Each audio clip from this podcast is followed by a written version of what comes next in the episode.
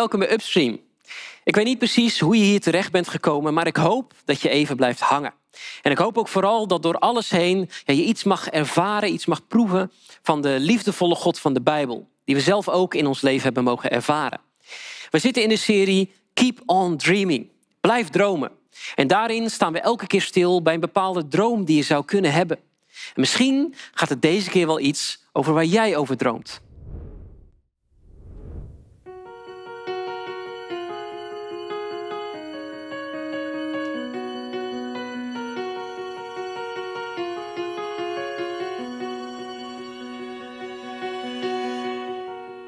close my eyes and I can see the world that's waiting up for me that I call mine. Through the dark, through the door, through where no one's been before, but it feels like home. They can say, they can say it all sounds crazy.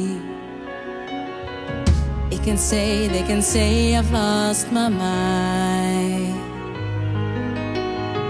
I don't care, I don't care, so call me crazy. We can live in a world that we design.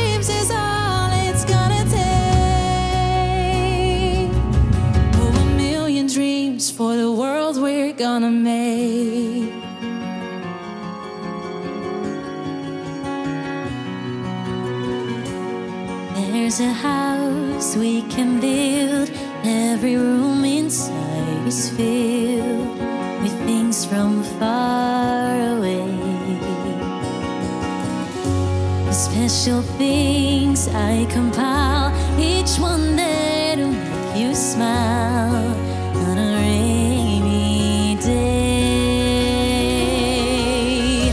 They can say, they can say it all sounds crazy. They can say, they can say I've lost my mind. I don't care, I don't care if they call us crazy.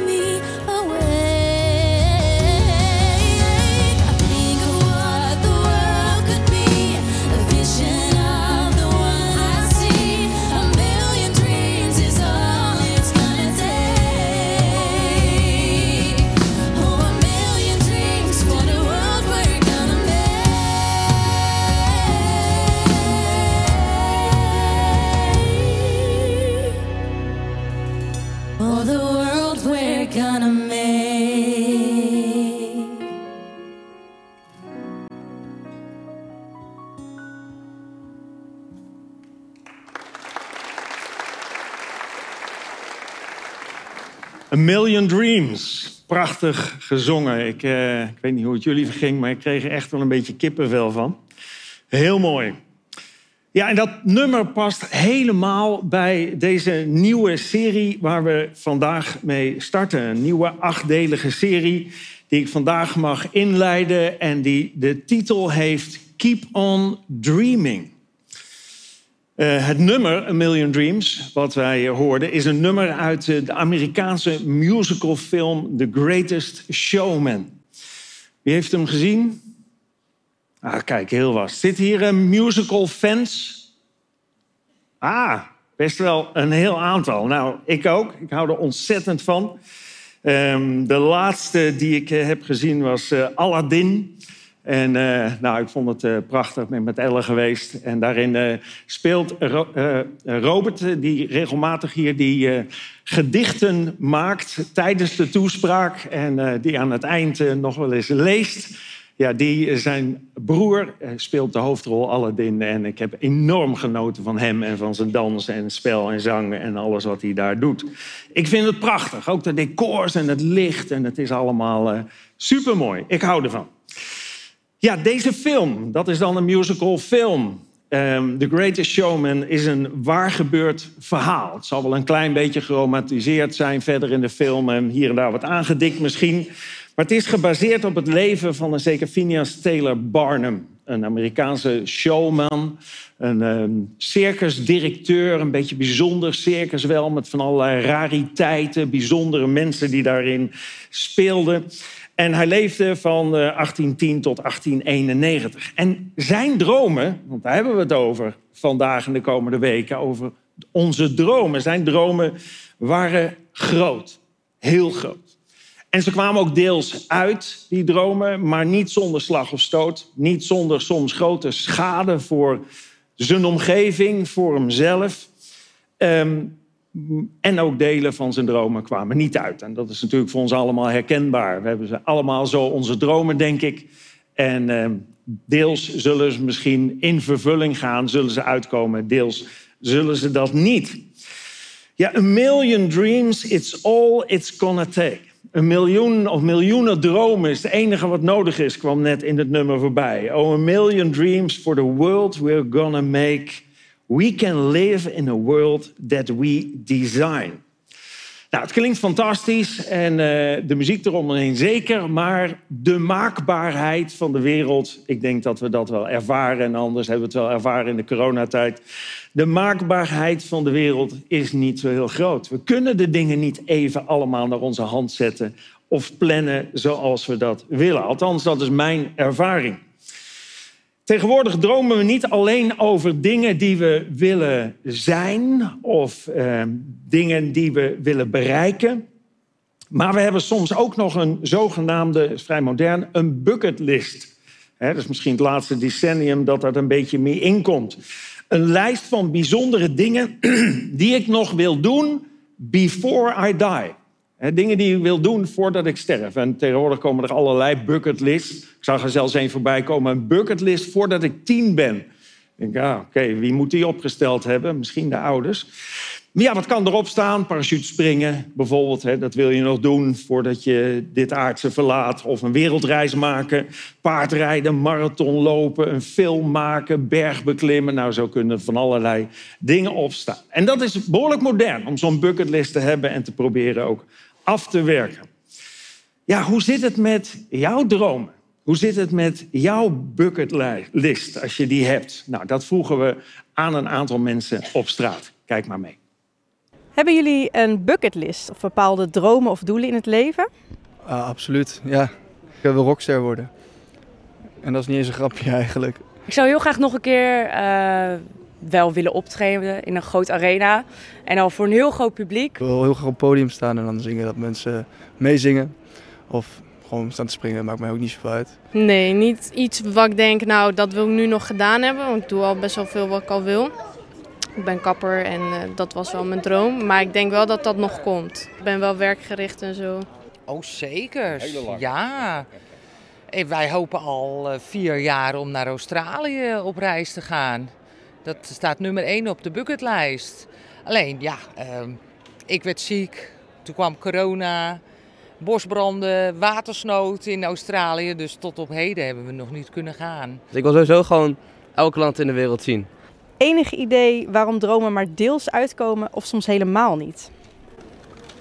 Ik denk dat dat te maken heeft met hoe erg jij ermee bezig bent. En hoeveel energie jij daarin steekt. Kijk, wil jij iets halen of een doel bereiken, dan moet je zelf wel veel voor doen. Ik denk dat je er gewoon niet voor gemaakt bent dan. Of je gaat er gewoon niet voor. Niet genoeg, niet hard genoeg. Ja, ik denk dat dat meer aan de mogelijkheden ligt die uh, de mensen hebben. Kijk, wij zijn beide al gepensioneerd. Dus, uh, en we hebben geen kinderen, dus wij kunnen gaan en staan waar we willen. Nou, ik denk toch wel een beetje plan van uh, hogerop. Ja, dus eh, bepaalde dingen gaan zoals het moet gaan en eh, heb je niet altijd even een keuze in. En soms is het toch eh, uiteindelijk beter voor je als er iets niet gebeurt en daar leer je ook weer van. Denken jullie dat social media een bepaalde druk op je uitoefent om hogere doelen te stellen aan jezelf? Om eh, hogere doelen te willen behalen? Aan de ene kant wel. kant wel. Ja, tuurlijk wel. Als jij geld wil in- verdienen, tuurlijk, ja. En je ziet al die influencers, Ja. die hebben veel geld, tuurlijk. Dan wil je ook meer verdienen. Ja, zeker. Ga je er alles aan doen om dat ook te doen. Nou, ik denk dat je als je onder... Ik ben dan 15 en ik denk dat je onder mijn leeftijdscategorie heel erg last hebt van FOMO en van eh, groepsdruk van vrienden. Dus ik denk dat dat wel heel erg een grote invloed heeft op je dromen. Ja, ik geloof niet zo in, in de objectiviteit van eh, sociale media. Ik geloof meer in, in een soort innerlijk weten, zeg maar. De, dus die, die leiding komt meer van binnenuit, zeg maar. En, en niet zozeer vanuit de sociale media. Facebook, dat zaken, Instagram, ik vind het allemaal zeer oppervlakkig. Eh Twitter, eh, dat soort zaken allemaal, weet je. We kennen het wel. Ik heb het in het begin ook wel eens gebruikt, maar ik was er weer rauw vanaf. Nou ja, ik heb op een gegeven moment ook bijvoorbeeld Instagram en dat soort dingen, daar kijk ik liever niet meer op. Maar ik denk wel dat het je beïnvloedt en dat je het misschien steeds een stapje beter wil hebben. Of dan wil je dat weer kopen of dan wil je dat. En ik hou wel van shoppen en van kopen, dus eh, ja, mij kan het wel beïnvloeden. Ja, heel verschillende reacties. Deze jonge man die eh, rockster wilde worden en ook alle landen van de wereld wilde zien. Nou, daar past dit thema wel heel goed bij. Keep on dreaming. Ehm, ja, misschien ben je nog relatief jong. En het is prima om te dromen, ook om rockster te worden of alle landen van de wereld te willen zien. Misschien ben je relatief jong, tussen de 20 en de 30 zeg ergens, en heb je nog een leven voor je. Waar droom je van als het gaat om bijvoorbeeld een diploma wat je wil halen nog, of een baan die je graag wil hebben, of een carrière die je voor je ziet? Misschien wel rijkdom als droom. Hè? Ehm, wat de andere jongens zeiden vanuit de influence, influencers die veel geld hadden en ja, dat je dat misschien ook wel wilt. Misschien droom je van prachtige liefdesrelaties, van kinderen, een mooi huis, verre reizen. Waar droom je van als je in deze leeftijdscategorie zit? Misschien droom je wel over het verbeteren van de wereld. Hè? Niet zozeer dingen voor jezelf, maar meer dingen voor de gemeenschap, ideële doelen. Ehm, armoede bestrijden. Misschien droom je ervan om mensen te kunnen helpen in nood of het milieu te verbeteren en daaraan mee te bouwen als je wat verder bent. Nou, als ik dan tegen je zeg, keep on dreaming, ik zei het net al, dan kan ik daar eigenlijk twee dingen mee bedoelen. Ik kan zeggen, heel goed, keep on dreaming. Blijf dromen. Blijf in jezelf geloven. Houd vast aan die vergezichten die je voor jezelf stelt. Geef niet op. De aanhouder wint. Dream big. Eh, je kunt het. En nou, zo nog wel een heel aantal andere aanmoedigende en bemoedigende opmerkingen die je zou kunnen geven. Maar ik kan natuurlijk ook bedoelen, en dat hoorde je net wel, en dat heeft een iets andere klank, zo keep on dreaming. Droom jij maar lekker verder. Je komt er nog wel achter. Keep on dreaming. Eh, Hou het maar, prima, hou je er maar aan vast. Maar het gaat hem toch niet worden. Nou, we willen je in deze serie niet ontmoedigen om te dromen. Maar we willen je dromen wel in een perspectief proberen te plaatsen van de realiteit. Passend bij de realiteit. Dat voorkomt een heleboel teleurstelling en van sommige dingen hebben we het soms helemaal niet in de gaten dat je zo onderweg bent naar teleurstelling.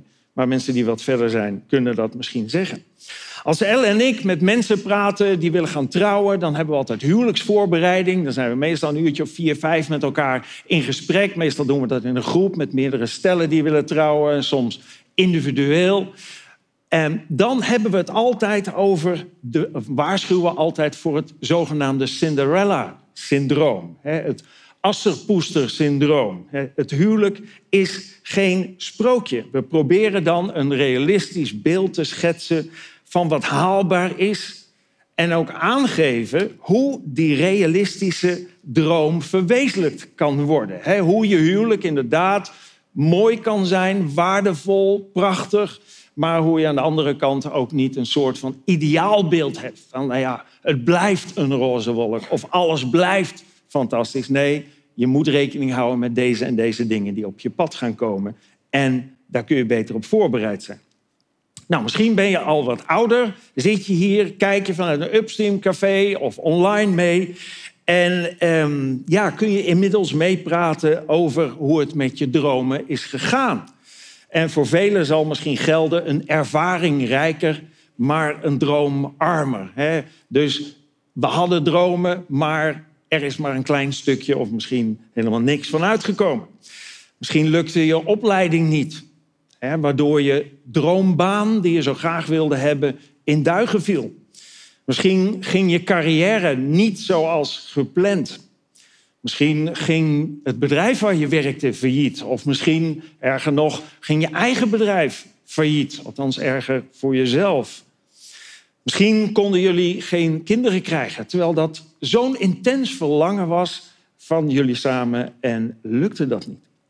Misschien liep jouw droomhuwelijk uit in een echtscheiding of erger nog een vechtscheiding, waar het enorm veel ellende bracht en nog steeds wel brengt. Misschien zit je gezondheid tegen. Of heb je niet het uiterlijk waarvan je droomt? Of vecht je tegen overgewicht en kun je het maar niet onder controle krijgen, terwijl het toch je droom was om deze of um, op deze manier eruit te zien? Nou, zo kan ik nog wel even doorgaan. Geen gebrek aan in duigen gevallen dromen. Voor sommigen komen dromen niet uit omdat ze het niet hebben geclaimd. Je moet dromen namelijk claimen en die moet je volgens sommigen vanuit het heelal afdwingen. af en toe komen dat soort theorieën voorbij. The Secret is zo'n voorbeeld. Het boek kwam uit in 2006. Ik weet niet of je er ooit van hebt gehoord. Als het niet zo is, prima, hou het zo. Um, kwam in 2006 uit en is enorm populair geworden. Er werden 30 miljoen exemplaren van verkocht. Echt onvoorstelbaar. Het boek is in 50 talen vertaald. In 2020, het leeft nog steeds, kwam er een film uit met de titel The Secret Dare to Dream. Durf te dromen. Het is geen nieuw concept. Het is een nieuwe verpakking van iets wat al eeuwen eigenlijk bestaat. De kracht van het positief denken. Of zoals de Secret beweert, laat je gedachten of laten je dromen je toekomst bepalen. Hè? Dwing het af uit het heelal. Nou, waarom geloven zoveel mensen dat? En misschien jij ook wel. Nou, ten eerste omdat we willen dat het waar is. De dingen die we dromen, we willen dat het waar is, dat het gebeurt, dat het uitkomt. En ten tweede, en dat helpt deze bewegingen omdat het aantoonbaar werkt. Ja, dat moet ik een beetje uitleggen. Voor een hele kleine groep natuurlijk. En dat is statistisch altijd zo. Maar die hele kleine groep wordt enorm opgeblazen. waardoor het lijkt alsof het voor iedereen werkt. Ik zou dat vanuit religieuze kant ook wel kunnen doen. Wordt soms ook wel gedaan. Stel je voor dat er een periode is van grote werkloosheid. Niemand heeft een baan. Ik schrijf daar een mooi boekje over. En ik doe er ook nog een t-shirt bij en een pet en een flyer en weet ik veel allemaal. Het, het, commercieel dan. En ik zeg daarin, in dat boekje leg ik uit... als je nou geen baan hebt en je wil wel een baan... kleed je gewoon s'morgens vroeg aan. Kom je bed uit, blijf niet liggen. Kleed je aan alsof je naar je werk gaat. Vul je broodrommel met brood. Sta klaar bij de deur om naar je werk te gaan. En daar pak je je Bijbel en je leest daar het boek Job. Want je wil een job. Dus ja, ja past helemaal. En vervolgens ga je nog een half uurtje, een uur besteden aan, aan solliciteren. En je zult zien, gegarandeerd, je krijgt een baan. Binnen korte tijd. Dat is ook vaag, maar dat is korte tijd. En wat gaat er, ik zeg daarbij, stuur vooral als het je overkomt, hè, als het voor jou ook blijkt, stuur het naar me op. Nou, 10% van de mensen, 15% gaan reageren. Want statistisch is het zo dat die binnen die tijd een baan krijgen. Dat kan niet anders. Die sturen dat op. Dat zet ik allemaal op de website. En dat promo Kijk, die is te overkomen. Dit verhaal en dat verhaal. En iedereen wil dat boekje kopen. Want iedereen wil die, dat, die secret, dat geheim vinden van hoe dromen kunnen uitkomen in het leven. Nou, al die dingen die werken zo. Of het nou over pillen gaan waar je niks voor hoeft te doen en slank van wordt en al dat soort dingen. We willen dat het waar is, het is niet waar. En alle verhalen eromheen denk je, zou het dan toch? Nee, het is volksverlakkerij van begin tot eind. Maar ja, we willen soms te graag dat het waar is, waardoor we erin stappen. Oké, terug naar het onderwerp. Waarom hebben we dromen? Waarom hebben we dromen? Waarom dromen we van een perfect lichaam, een mooi uiterlijk, een geweldige partner, gehoorzame kinderen, leuk en inspirerend werk, prachtige vakanties, goede relaties, een mooi huis, mooie auto, mooie kleren, een strakke huid enzovoort? Waarom dromen we? Waarom verlangen we daar zo naar? Nou, we dromen al deze dingen omdat we gemaakt zijn voor perfectie. We dromen al deze dingen omdat we gemaakt zijn voor perfectie. Ik geloof niet dat jij en ik onderdeel zijn van een toevallig en doelloos proces, maar dat jij en ik met een doel gemaakt zijn. En dat dromen daar onderdeel van zijn, is eigenlijk heel logisch. Ik geloof niet dat deze wereld ontstaan is uit een toevallige samenloop van omstandigheden. Um, voor iets dat zo complex is. Ik zat nog eventjes iets te lezen over het oog en hoe het functioneert. En over hoe bloemen allemaal een, een wiskundige formule hebben zoals ze in elkaar zitten. Je moet er maar eens opzoeken. Het is geniaal hoe het allemaal ontworpen is. Ik kan niet geloven dat iets dat zo geniaal is, zo mooi ontworpen. Ieder, ik kan honderd plaatjes kunnen zoeken waar je onder de indruk kan komen van de genialiteit van wat we om ons heen zien. En iets wat zoveel sturende informatie bevat. Alle ontdekkingen die we doen op het gebied van ons DNA bijvoorbeeld. Ehm, dat kan wat mij betreft geen toeval zijn. En zolang niemand met een beter idee komt dan wat de wetenschap nu als theorie heeft, en dat is goed dat de wetenschap theorieën heeft, maar zolang er niemand beter komt over het, uh, met iets beters komt dan de theorieën over het ontstaan van de wereld die er nu zijn, houd ik mij vast aan het bestaan van God als schepper van deze wereld. En sterker nog, voor mij is het niet een vraag, het is een zeker weten geworden.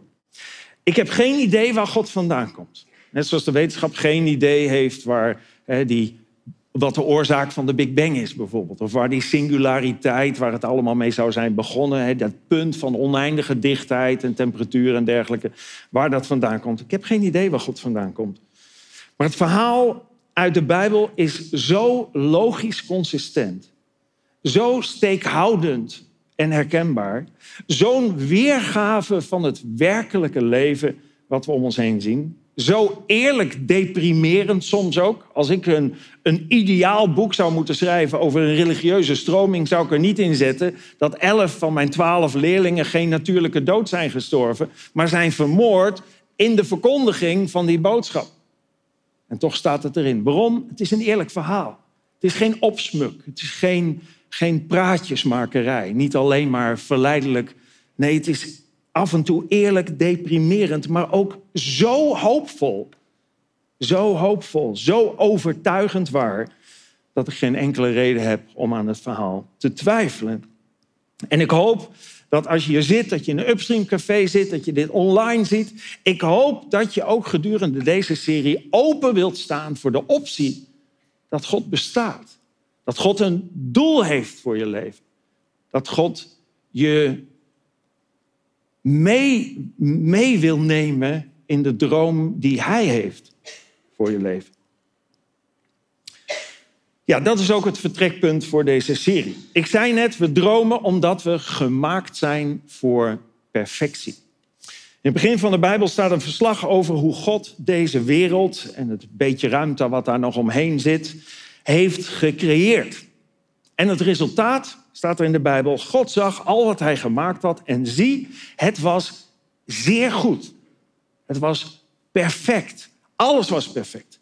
Er was sprake, sprake van volmaakte liefde, volmaakte tevredenheid, een volmaakte natuur, volmaakte harmonie tussen mens en dier.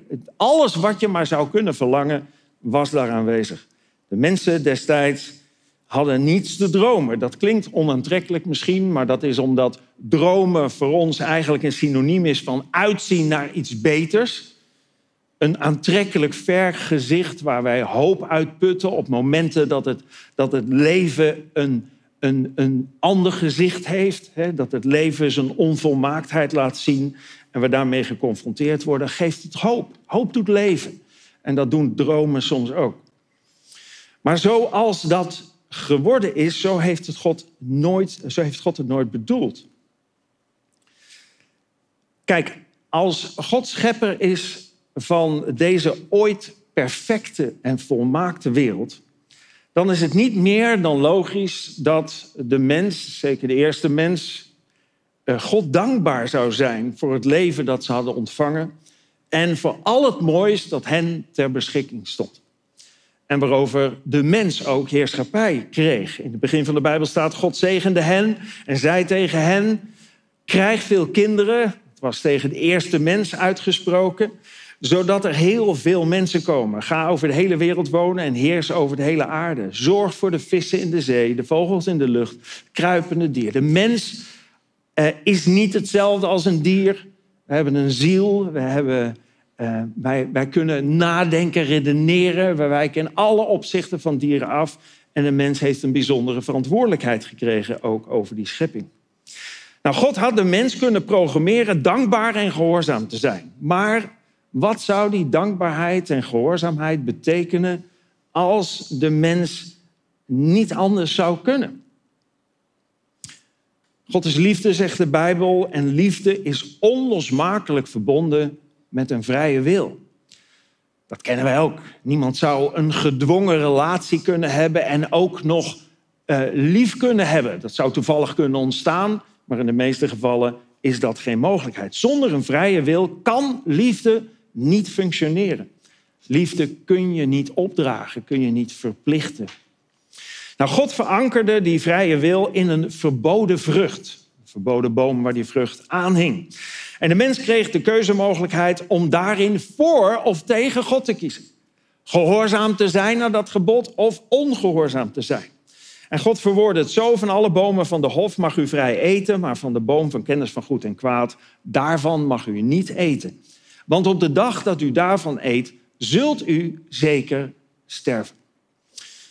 Nu bestaan er naast de natuurlijke wereld, zoals, bestaat er naast de natuurlijke wereld zoals wij die kennen, volgens de Bijbel ook een bovennatuurlijke wereld. Waar natuurlijk God onderdeel van uitmaakt, waar engelen onderdeel van uitmaken. Er zijn een hoop dingen die er wel zijn, maar die we niet zien. Hier in deze ruimte gaan van allerlei radiogolven door ons heen en datanetwerken. Dat zien we allemaal niet. We zien ook geen infrarood. Het is er wel, ook in deze ruimte, maar we zien het niet. Er zijn een hoop dingen die we niet zien, maar die er wel zijn. Zo is er ook deze bovennatuurlijke wereld, ook om ons heen, waarin ook, waar ook engelen onderdeel van uitmaken. En in die door God gecreëerde engelenwereld gold hetzelfde principe. Gehoorzaamheid moet niet de enige optie zijn, maar moet voortkomen uit de vrije wil. Dan staat er in de Bijbel over een van de voornaamste engelen, Lucifer heette hij, um, lichtdrager betekent dat. Daar staat het volgende. Zo spreekt de Heer God. U was, verleden tijd, een toonbeeld van perfectie. Vol van wijsheid en uitermate mooi. U was in Ede de tuin van God. U was een kerub, een engel, met uitgebreide vleugels. Tot bewaker had ik u aangesteld, zegt God. De heilige berg van God was uw verblijfplaats. Onberispelijk was uw gedrag op de dag dat u geschapen werd. Maar later bent u zondig geworden. Heeft u, heb je een andere weg gekozen. U was trots op uw schoonheid. Uw pronkzucht, hoogmoed, heeft uw wijsheid ten val gebracht.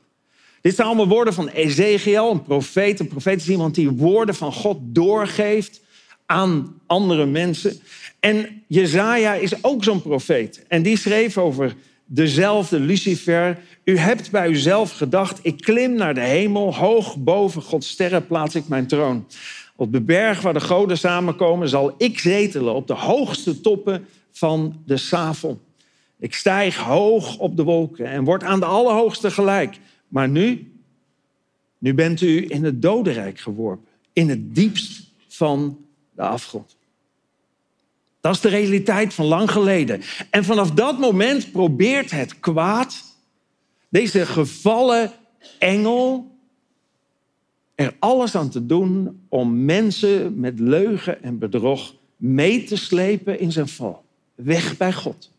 Mee te slepen in ongehoorzaamheid en opstandigheid en hoogmoed. Over deze gevallen engel zei Jezus toen hij op aarde was, de duivel. In het Grieks staat daar diabolos. Dat betekent hij die de zaken verwart, de door elkaar gooier, de verleider. De duivel is vanaf het begin een moordenaar geweest. Hij heeft nooit aan de kant van de waarheid gestaan, omdat er geen waarheid in hem is. Wanneer hij leugentaal spreekt, spreekt hij zoals hij is, want hij is een aardsleugenaar. Hij is de vader van de leugen. En deze leugenaar haalde een heel gemeen trucje uit. Hij maakte Eva, de eerste mens, wijs dat er iets was dat deze schijnbaar volmaakte wereld toch oversteeg. En de weg daar naartoe was de vrucht van de verboden boom. Dat was zijn secret die hij aan haar openbaarde. Ja, maar zei Eva nog, als we daarvan eten, zullen we sterven, heeft God gezegd. Waarop de tegenstander van God zei, je zult helemaal niet sterven. Je zult helemaal niet sterven. Zo waarschijnlijk. God weet dat je ogen open zullen gaan als je van die boom eet. En dat je dan gelijk zult worden aan God door de kennis van goed en kwaad. Wauw, dat was een aantrekkelijke optie.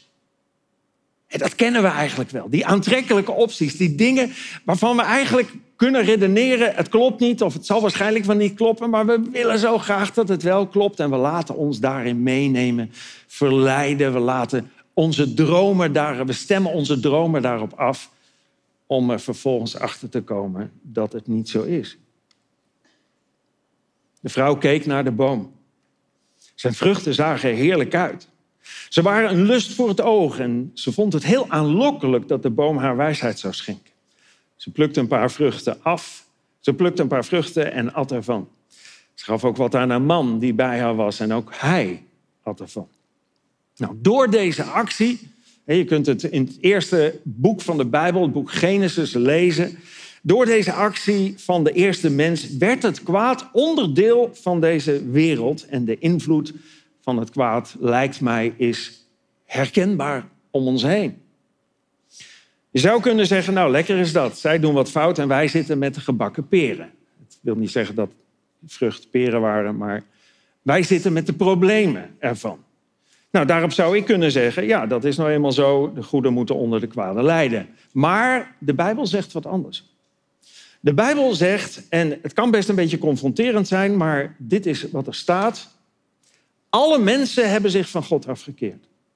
Ze zijn met elkaar de verkeerde weg opgegaan. Niemand doet wat goed is, zelfs niet één. En daarmee wordt niet bedoeld dat we helemaal niks doen wat goed is, maar niemand is volmaakt in het goede, is volmaakt in de liefde. Alle mensen. En ondanks het feit dat we niet rechtstreeks vanaf een een of andere duivelse invloed worden verleidt. Nee, het is een innerlijke begeerte waar we antwoord op geven die ons verleidt. En dat is volgens de Bijbel en volgens het Bijbelse verslag de reden dat we op alle terreinen van het leven wel dromen van de perfectie waarvoor we zijn gemaakt, maar waardoor die perfectie niet meer mogelijk is. En nadat het kwaad, de leugenaar zoals Jezus hem noemde, eerst door leugen en bedrog volmaaktheid in deze wereld heeft laten verdwijnen, wil hij je nu verleiden te dromen en te laten streven naar onbereikbare en onrealistische volmaaktheid. Waarom? Nou, omdat je daar altijd in vastloopt. Omdat dat een grote teleurstelling voor je wordt. En die teleurstelling kan soms zo groot worden dat het leven gewoon geen zin meer lijkt te hebben. En dat is precies het doel. Er is niets frustrerender dan onbereikbare doelen nastreven. Daar veel energie in steken. Dat veroorzaakt teleurstelling op alle terreinen. Of het nou gaat over je huwelijk, carrière, bezit, uiterlijk. Alle terreinen is het een frustratie. Onbereikbare doelen nastreven veroorzaakt heel vaak een beschadigd zelfbeeld. We hadden het wel gewild of we hebben het misschien wel verkondigd te gaan doen, maar het lukte niet. Misschien geeft het uitzichtloosheid, doelloosheid, uitputting, stress, Heel veel burn-out, zeker in deze tijd waarin we leven, komt dat steeds meer voor. Met name onder millennials. Hè, Heb je de leeftijd tussen 27 en 42? Ik hoorde vrijdag in een interview iemand op eh, BNR-radio zeggen... ik ken niemand om me heen, en dat was een millennial... ik ken niemand om me heen die niet al een burn-out heeft gehad. Tussen de 27 en de 42. Een enorme stress. Waarom? Omdat de doelen die je moet dromen hoog zijn en onbereikbaar zijn. Waardoor stress ontstaat. Allemaal het gevolg van onrealistische, onhaalbare dromen en verlangens. Die we ons laten voorhouden en laten opdringen. Het is een duivelsspel. Eerst perfectie onmogelijk maken en daarna de mens aanzetten perfectie na te streven. Nu zei ik in het begin dit. Want dit is natuurlijk wel een heel deprimerend verhaal. Laten we eerlijk wezen. Dit klinkt niet als upstream, dit klinkt meer als downstream. Eh, eh, eh, niet meer haalbaar, uitzichtloos. Maar in het begin zei ik, we willen in deze serie je niet ontmoedigen om te dromen. Maar we willen je dromen wel in een perspectief proberen te plaatsen van de realiteit. Dat voorkomt teleurstelling. Want er is veel te dromen en er is ook veel te realiseren. Maar het moet wel in het juiste perspectief staan. Droom niet wat je wordt aangepraat, al met name op de socials. Misschien is dat wel het probleem van al die millennials, maar ook van jongere leeftijd. Wat er allemaal voorbij komt, allemaal die prachtige beelden en die prachtig uiterlijk en prachtige doelen die worden bereikt. Daar zie je nooit, niemand post alle ellende, sommigen wel, maar het zijn uitzonderingen en swipen we ook snel door, want we zijn niet geïnteresseerd in ellende. Maar dat zie je niet. Ah, Je ziet niemand morgens uit zijn bed komen, bij wijze van spreken, en hoe het er dan allemaal uitziet. Of andere dingen die mislukken. Veel wordt ons aangepraat, waardoor we verlangens, behoeften krijgen en ook vanuit onze eigen begeerte dingen waar we niet eens gelukkig van worden. Los van het feit dat ze niet uitkomen misschien, al zouden ze uitkomen, al zou je dat uiterlijk, of zou je die lijn, of zou je wat dan ook, die banen, is het nog steeds niet iets waar je per definitie gelukkig van wordt. En geluk is iets waar iedere mens naar verlangt. Ik ken een heleboel mensen die hier zitten wel, een heleboel niet. Ik ken een heleboel mensen misschien wel die kijken, maar veel meer niet. Eén ding weet ik zeker. Iedereen wil gelukkig zijn. Iedereen wil gelukkig zijn. Dat is iets waar ieder mens naar verlangt. We zijn gemaakt voor perfectie. We zijn gemaakt voor geluk en voor hoop en voor rust en vrede en het leren kennen van onvoorwaardelijke liefde. Maar ik geloof dat echt geluk, en zo heb ik het ook in mijn eigen leven ervaren en zo ervaar ik het nog steeds, echt geluk slechts verborgen ligt in dat wat Jezus je wil aanreiken. Toen Jezus zo'n 2000 jaar geleden op aarde rondliep, zag hij ook toen al de gevolgen van het duivelse spel om zich heen. En zonder enig verwijt en zonder enig oordeel zei hij tegen de mensen: Kom naar mij. Niet van wat een waardeloos stel en hoe kun je dat nou doen? En nee, een liefdevolle uitnodiging. Kom naar mij, jullie die vermoeid zijn en onder lasten gebukt gaan. Dan zal ik jullie rust geven. Neem mijn juk op je en leer van mij, want ik ben zachtmoedig van hart en een nederig van hart. Ik verhef me niet boven je, ik, ik, ik praat je niet naar beneden. Ik ben zachtmoedig, liefdevol, nederig van hart. Dan zullen jullie werkelijk rust vinden. Want mijn juk, dat wat ik op je leg te doen, is zacht en mijn last is licht. Leer van mij, is wat hier staat. Er is een heleboel te leren. En het staat allemaal opgeschreven in de eerste vier boeken van het Nieuwe Testament: Matthäus, Marcus, Lucas en Johannes.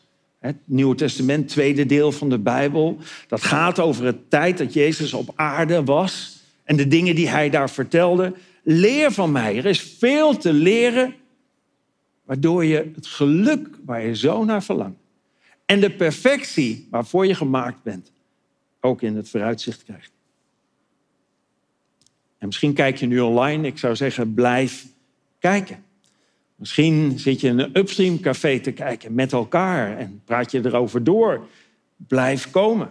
Of ga een upstream bezoeken, café bezoeken als je dat nog niet doet, als je het misschien online ziet.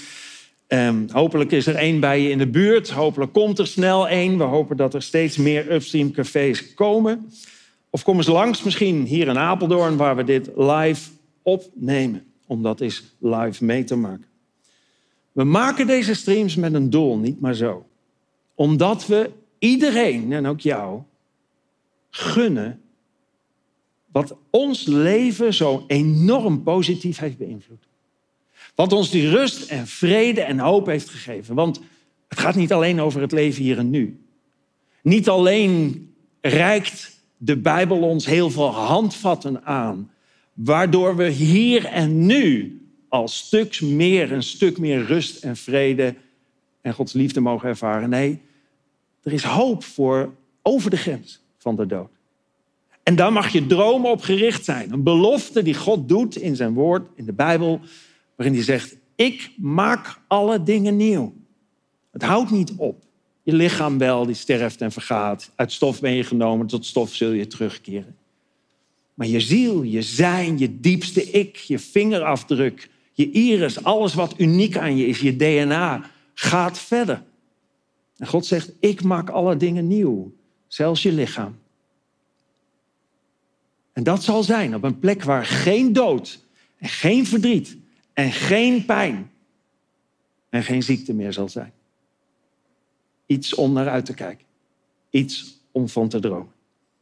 Ik wil graag voor je bidden. Ja, God, ik wil u zo danken. Dat u zoveel van ons houdt. Dat u ons wilt helpen om realistische dromen te dromen. Om de weg te gaan die u voor ons uitgestippeld heeft. Heer, een droom die niet teleurstelt. Een droom die haalbaar is. Een droom die u verwezenlijkt heeft en nog zult verwezenlijken in de toekomst. Dank u wel, Heer Jezus, dat u naar deze wereld kwam. Dat u uw leven heeft gegeven voor het grootste probleem van de mensheid. Namelijk door ongehoorzaamheid, door zonde. Los te zijn gekomen van God en een eeuwig perspectief op een leven waar je niet wilt zijn. Dank u wel dat u met uw leven de prijs betaalde voor onze fouten en tekortkomingen. En dat u, zoals ik net las, uw hand naar ons uitstrekt en zegt: Kom bij mij, alle die vermoeid en belast zijn. Ik zal je rust geven. Leer van mij. En ik wil u bidden voor iedereen die hier zit, voor iedereen die dit kijkt online of in een Upstream café. Ik wil u bidden, Heer, of u zichzelf aan ons bekend wilt maken. Of u ons wilt helpen, Heer, om onze droom door u te laten invullen. Zodat het een droom is met perspectief. Heer, dat bid ik u niet omdat we daar recht op hebben, niet omdat we dat verdienen. Het is genade dat u het ons geeft. Onverdiende gunst. Amen. We gaan uh, luisteren naar een, uh, een prachtig nummer en dat heet Meer dan genoeg. Uiteindelijk is Jezus voor ons allemaal meer dan genoeg.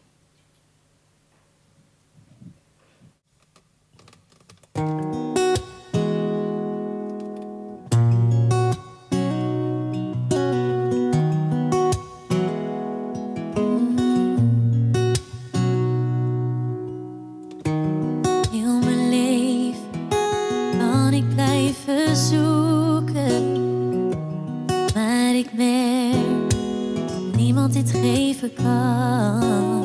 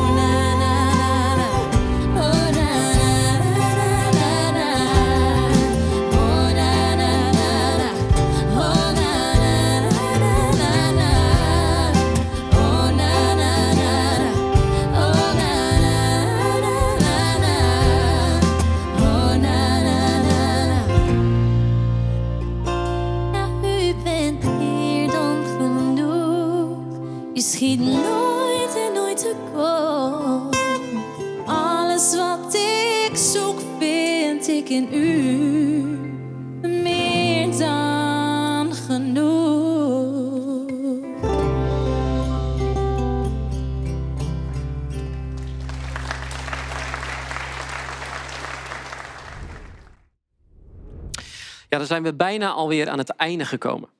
Er komt zo nog een mooi nummer aan. Maar eerst nog even een paar kleine dingen. Misschien dat je verder wil praten. Dat kan ik me voorstellen. Er zijn een paar mogelijkheden om dat te doen via onze website. Tegelijkertijd zit er misschien wel een upstream locatie bij jou in de buurt. En dat is een plek waar je samen met andere mensen deze video's kunt beleven en daarover door kunt praten. Kijk snel of dat er zo'n upstream locatie bij jou in de buurt zit. En tenslotte, ja, misschien wil je nog meer video's kijken. Dat kan. Onze website staat vol met video's over allerlei thema's. Voor nu, tot ziens bij Upstream.